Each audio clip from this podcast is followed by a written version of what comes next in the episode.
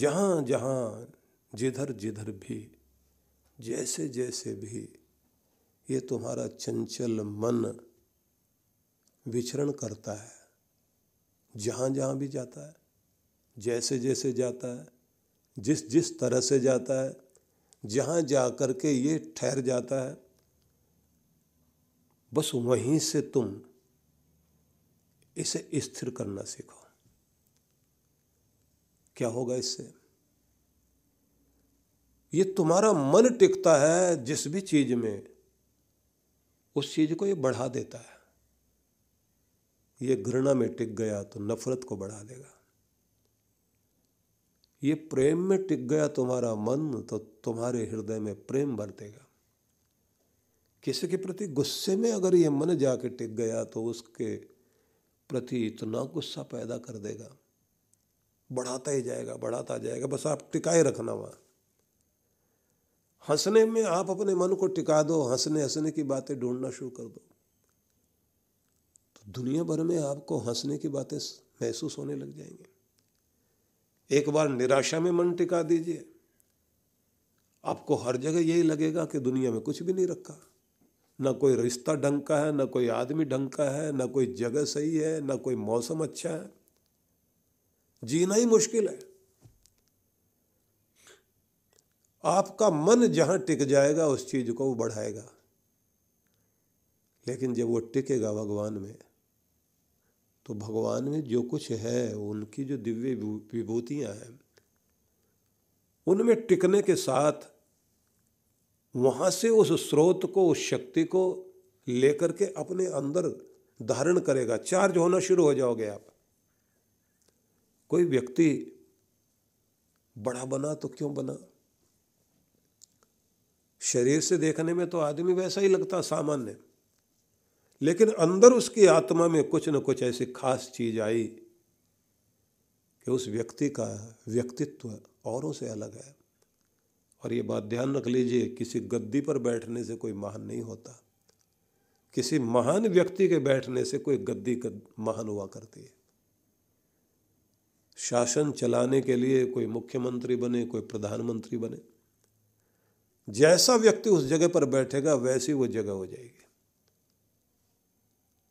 और जैसा कोई व्यक्ति होता, आप समझ लीजिए इब्राहिम लिंकन अमेरिका के राष्ट्रपति थे, तो एक ऐसा व्यक्ति जिसने अपनी जिंदगी में बड़े उतार चढ़ाव देखे, घोर गरीबी देखी, बहुत तरह की लाचारियाँ देखी, बहुत तरह की बेबसी, दुनिया की लानतें, अनेक तरह की असफलताएं देखी, और उन सब को पार करते करते वो लोह पुरुष होता चला गया।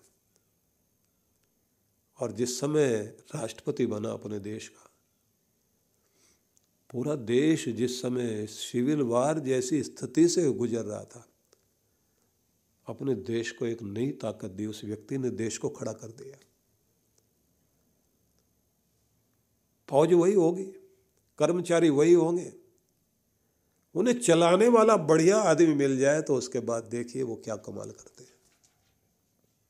शरीर आपके पास है, इंद्रियां आपकी हैं, बुद्धि आपकी है, लेकिन अगर आपकी आत्मा सही नहीं है तो आप अपने शरीर का सही उपयोग नहीं कर सकते, आप अपने घर का बहुत बढ़िया उपयोग नहीं कर सकते, आपके जीवन का कोई लाभ नहीं होगा दुनिया में। इसलिए आपको बाहर चेंज लाने की जरूरत नहीं है, आपको अपने भीतर चेंज लाने की जरूरत है। बदलाव बाहर लाने की जरूरत नहीं होती, बाहर का मौसम अंदर के कारण बदलता है। इस दुनिया में आप जो भी कुछ कृतियां करते हैं, सबसे पहले वो सबके नक्शे आपके दिमाग में बनते हैं, और जब आप नक्शा अंदर बनाते हैं वही जाकर के मकान बनाएगा बाहर, वही आकृति बनाएगा। श्री कृष्ण ये कहते हैं कि जहाँ जहाँ तुम्हारा मन विचरण करता है, इसे वहाँ से हटाकर सही जगह पर स्थिर करना सीखो। ततस ततस ततस्तः नियम में एतत्, वहाँ वहाँ से इसको नियमन करते हुए, कंट्रोल करते हुए, आत्मनि वशम नयेत, खुद के वश में लाओ, अपने भीतर इसे कंट्रोल करो। अब बहुत सारे लोग सोचेंगे कि साहब इतना आसान होता तो हम कर लेते।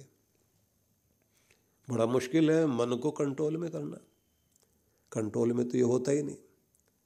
लेकिन मैं सबसे पहले तो आपको ये बताऊंगा कि मन जो है उसे तो लगने की आदत है, बस उसे उसी में लगेगा जिसमें इसकी रुचि बनती है, जिसमें इसको स्वाद आता है।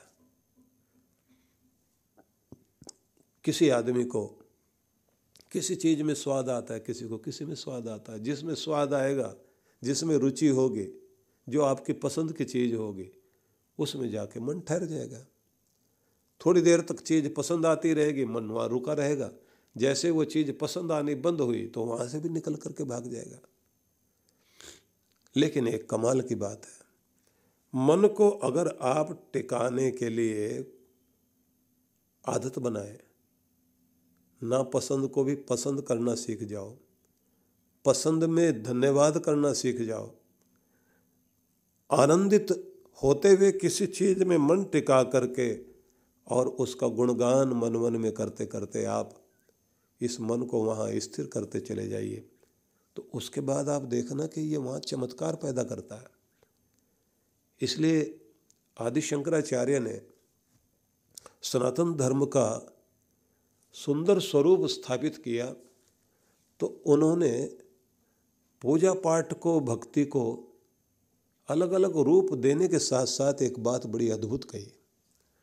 उन्होंने कहा कि आप जो बहिर् पूजा करते हैं, मतलब अपने मंदिर में जाके भगवान को जो आप तिलक लगाएंगे, फूल चढ़ाएंगे, नैवेद्य अर्पित करते हैं, आरती वंदन करते हैं, ये जो बहिर् पूजा है, स्थूल पूजा आपकी है, बहुत महत्व रखती है। जाना चाहिए आपको, नियम में बंध के जाना चाहिए। नियम पूर्वक जाते रहिए, आपके अंदर परिवर्तन आएगा, बहुत कृपा होती है।